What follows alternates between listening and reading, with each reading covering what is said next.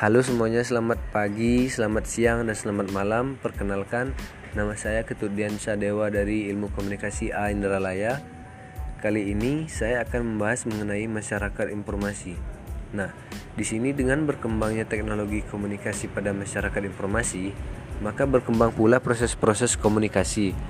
Komunikasi interpersonal seolah-olah lalu menjadi berjaral, dapat dilaksanakan serentak lebih dari dua orang Jarak dalam cara berkomunikasi pun tidak lagi menjadi kendala. Istilah masyarakat informasi telah diusulkan untuk merujuk pada masyarakat pasca industri, di mana informasi memainkan peran yang sangat penting. Ini adalah konsep yang jauh lebih luas daripada ekonomi informasi. Namun, tidak ada kesepakatan umum tentang satu definisi atau karakteristik yang menentukan dalam hal ini. Selama setengah abad terakhir, ada beberapa upaya untuk mengkonseptualisasikan karakteristik penting dari masyarakat informasi, di mana arah, menurut beberapa pemikir, masyarakat akan berevolusi. Dalam berbagai definisi yang telah diajukan, ada lima karakteristik yang mendasari masyarakat informasi, yaitu teknologi, ekonomi, sosiologis, spasial, dan budaya. Menurut Nasution, terdapat tiga tahapan masyarakat, yaitu satu masyarakat pertanian, Dua, masyarakat industri. Yang ketiga, masyarakat pasca industri atau yang biasa disebut dengan masyarakat informasi. Nah, ciri-ciri masyarakat informasi.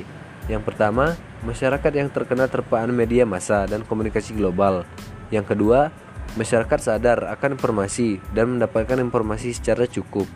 Yang ketiga, ketergantungan pada media massa sangat besar, di mana karena masyarakat ini sangat mengandalkan informasi yang ada di sosial media.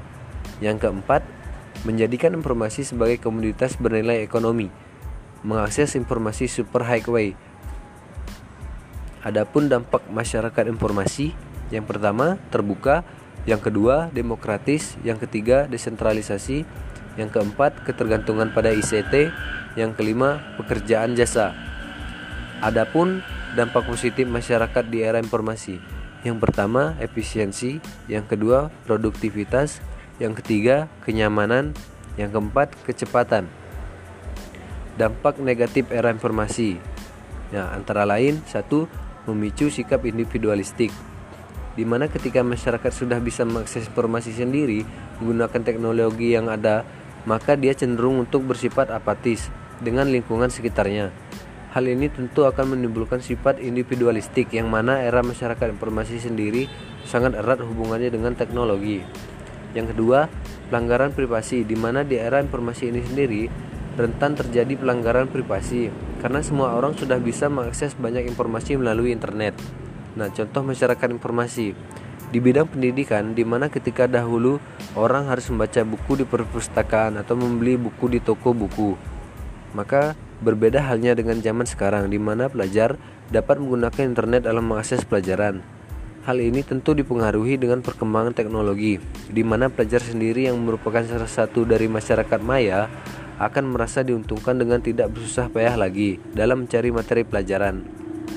Pelajar juga bisa mengakses informasi lainnya yang tidak ada kaitannya dengan pelajaran, sehingga pengetahuan yang dimiliki oleh pelajar tersebut akan bertambah banyak.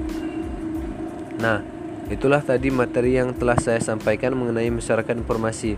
Semoga teman-teman semua bisa paham dan bisa menjadi bijak dalam berteknologi. Sekian dan terima kasih.